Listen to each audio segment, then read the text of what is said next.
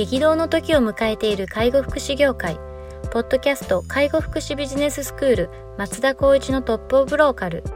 大手外資系アパレル会社のトップセールスマンから介護福祉事業経営者に転身した松田光一がこれからの介護福祉経営に求められるものについてお伝えしていきます。既存事業がうまくいかなくなってきた。今後の事業展開が不安などのお悩みを抱えている経営者の方。異業種から介護福祉業界への参入を考えている経営者の方。これからどんどん事業を拡大していこうと考えている経営者の方。など介護福祉ビジネスの入門から応用までさまざまなステージの方に楽しんでいただける番組です。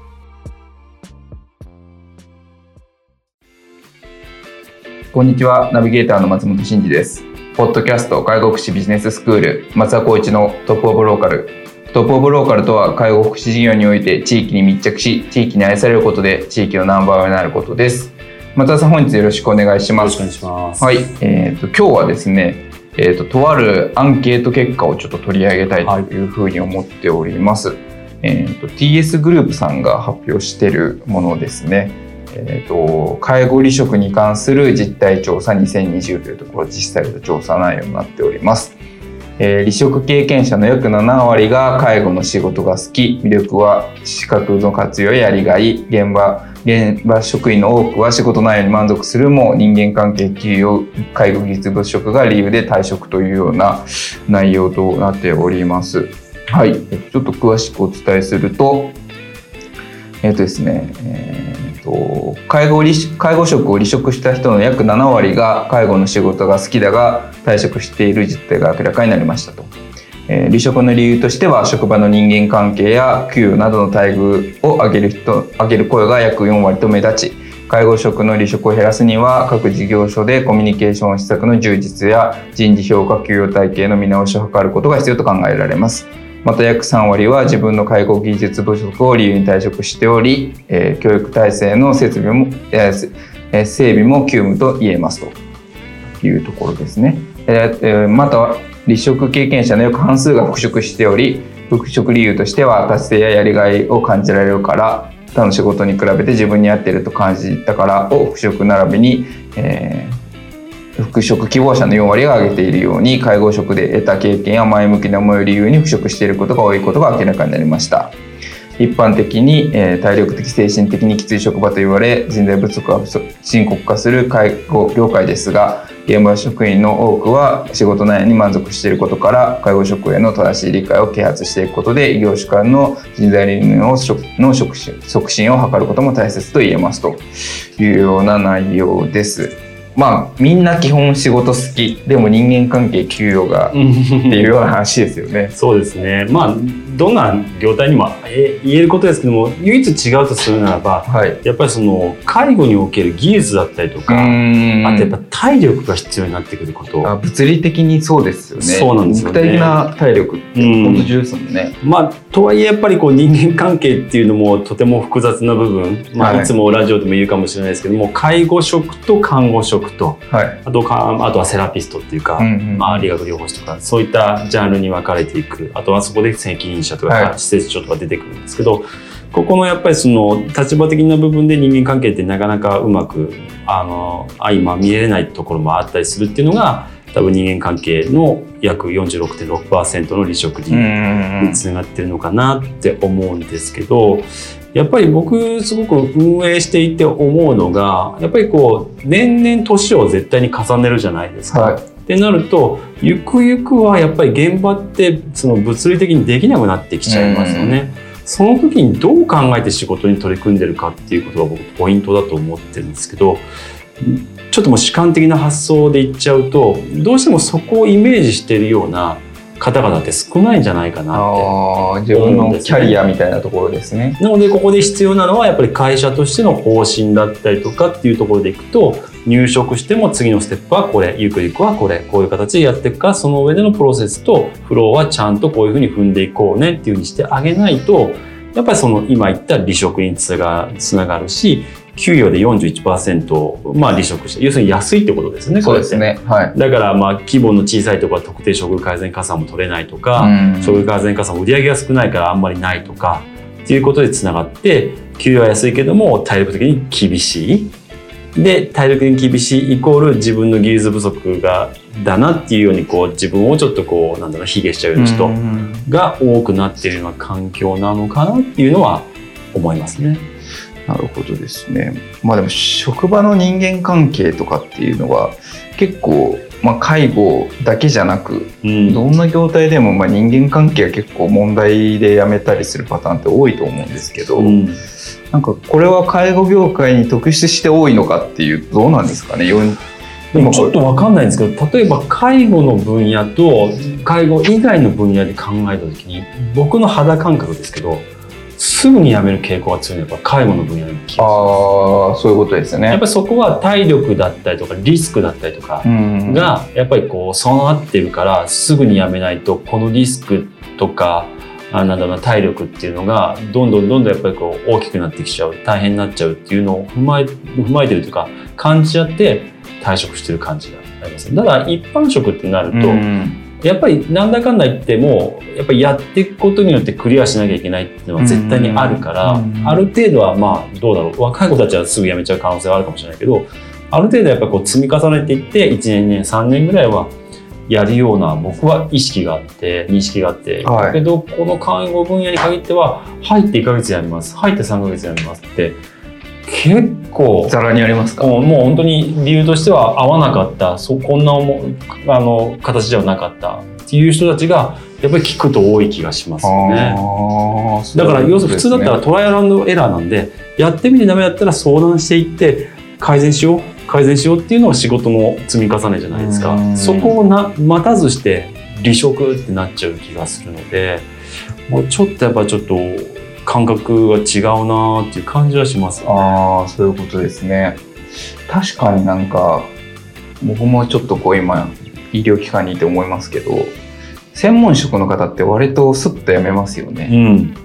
まあ、介護職がこう専門性がどこまであの末端の介護の人たちがあるかってちょっとよく分からんですけど例えば看護師さんとかだってこう違うなと思ったら本当1ヶ月3ヶ月とかでやっぱいなくなる方多い、まあ、背景としては働き先はまあ別にここじゃなくてもいっぱいあるっていうところはあると思う。きっとそうなんですよね、うん、だからなんかそれを今人間関係って言い方してるかもしれないけど、うん、まあなんか別にここ辞めても他のところで働けるしみたいなところが感覚的に持ってるから、うん、だからこう割とスッとやめてしまったりするのかなそうですね。専門性高い人もそうですけど、まあ、介護介護一般職でももうどこでも多分右向いても左向いても多分あると思うので、ね、全然その焦る必要性はないっていう反面ですけどやっぱりせっかく入職したんだったらやっぱりいいと思って入った部分はあるとするなら少しやっぱり努力をするっていうところまあ相談する相手がいないとかいろんな背景があると思うんで一概に言えませんけど、ね、僕はそういうふうに個人的には思います、ね、なるほどでまあ7割弱ですね、うん、の人が介護の仕事が好きっていうふうに回答してるっていうのは、はい、これ結構ポジティブな。そうですね、はい、言ってもやっぱりその人の役に立ちたいっていう人たちが多分選んでると思うのでで、ね、復職もされてるわけですもんね。やっぱり一般職に行ったけどなんかこうやりがいを感じないいうところそれは僕も分かるんですよね。普通に一般のサービス業に行ってまあ何度も僕伝えるかもしれないですけどそこで言われたありがとうと今の介護福祉で言われてるありがとうって全然違うしやっぱり本当に心を込めてありがとうって言われる環境でもあるのでやってる意義はすごく感じ得るんですけど一般職に行っちゃうと本当にありがとうって言われてるのかなとか本当にこの人の役になってるのかなってなかなか感じない時が多いので、はい、だから復職っていうのは結構まああるあるだなと思っちゃいますね。あ確かにそういうこう自分にとってこうすごくこう心にこう響くような経験をそうしやすいっていうような、うん、仕事内容でもありますもんね、うん、きっと。なるほどなるほど。こう技術不足で結構3割ぐらいの方が辞めてますけど、うん、この辺になるとやっぱこう教育体制みたいなところが重要になってくると思うんですがなかなかこう中小のところだとしっかりこう手厚く教えるってことは難しかったです。そうですね。その前回とかでもラジオでお話したかもしれないですけどやっぱりそのいわゆるバックオフィスの体制がないと教育体制って成し得れないですよね。どういう形でやるかって。まあ一番は僕はやっぱり現場で覚えることが教育だと思うんですけど、うんうん、でも意外と教育を求めてる人たちってその教育の時間があってそれを集中して学べる環境を求めてきたりする、ああいわゆる OJT っていうよりかはオフ JT, オフ JT のところ。いうところを求めているから教育体制って、まあ、面接の時によくあるんですけど教育体制ってどうなってますか、はいはいはい、みたいな。例えばメンターがいるかいないかとかまあ、もちろん先輩がいるから、まあ、イコールメンターだっていう認識はあるところもあるけどやっぱりしっかりしたところはメンターっていう教育係がいて、はい、しっかりとついて教えるっていう環境を求めてここの温度感が違うとやっぱり離職につながるとかっていうのはあるし、うん、まあ、採用に至らないっていうケースはあると思うのでそういった部分では教育っていうその制度はやっぱりこうもし大きく展開していくもしくは安定的にその運営就業をしていくんであれば作ることは大前提必要じゃないかなと思いますよね。ね。まあ、でも確かになんかこうとあるこうまあちょっと訪問看護看護ですけど、うん、法官さんとかでもなんか自社内にこう大学みたいなのを作ってやってらっしゃるところってあるって聞いたので、うん、なのでこう結構訪問看護とかだとこう在宅医療っていうことにこう基本的には病棟で働いてた看護師さんたちが在宅医療っていうこう今までのフィールドと全く違うところに飛び込んできたりするので、まあ、そこの不安感っていうのを、まあ、しっかりこう払拭するために、まあ、教育制度があるよみたいなその教育制度をなんちゃら大学っていうのでてなんかその事業所内でこう得たノウハウみたいなのをこうインポー。トするなんかここでやってるって聞いてああ確かにそういうのいいなと思ったんですけどなんか技術不足が原因でやめてしまうっていうのはちょっともったいない感じもしますよね。そうですね。まあただそれの背景としてはなんとなくちょっとなんだろう斜めに見てますけど技術不足っていうのを建前に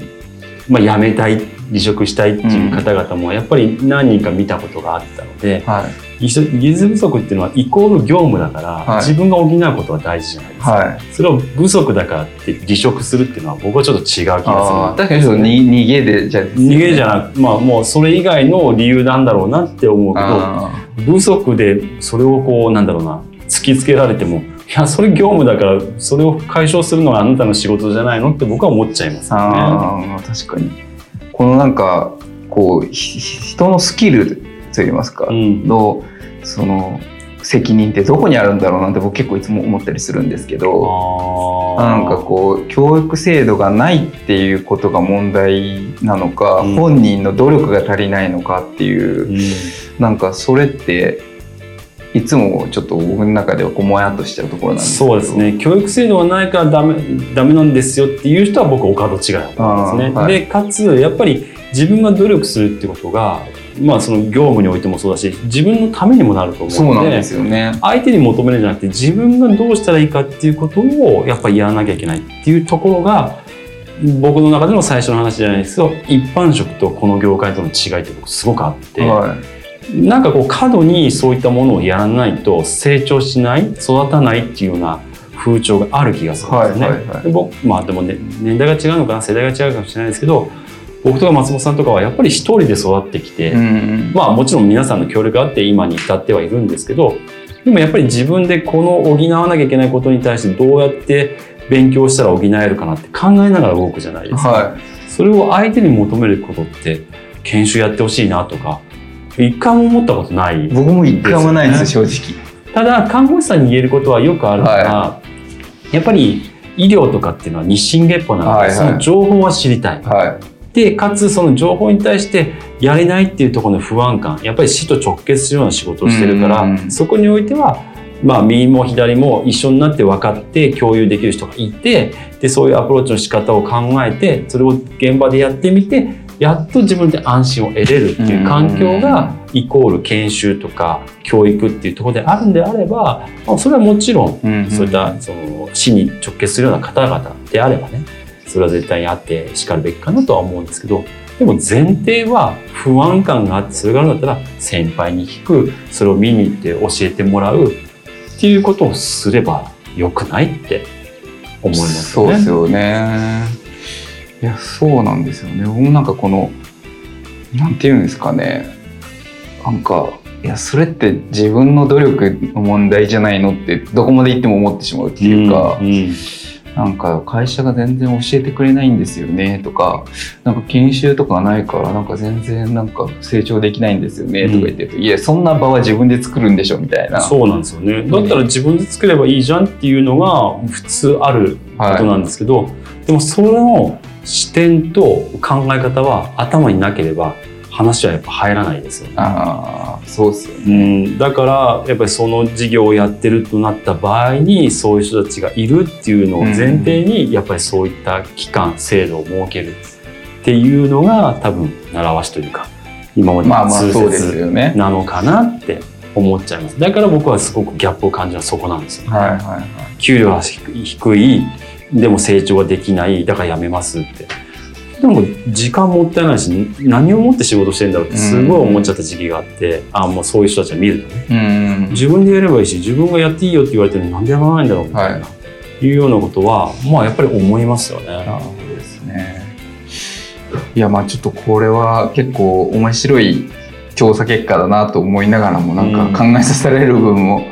ありますね。そうですよね。まあここのなんだっけアンケートを取った会社に関してはまあ人材派遣主体でやってらっしゃるので、はい、その情報をまあフィードバックしてもらった上でどういうふうにやればまあ利益につながるかっていうようなあの統計だと思いますけど、うん、とはいえここからまたねコロナの影響もあってそこにこう付随してコロナの対策をしているところ、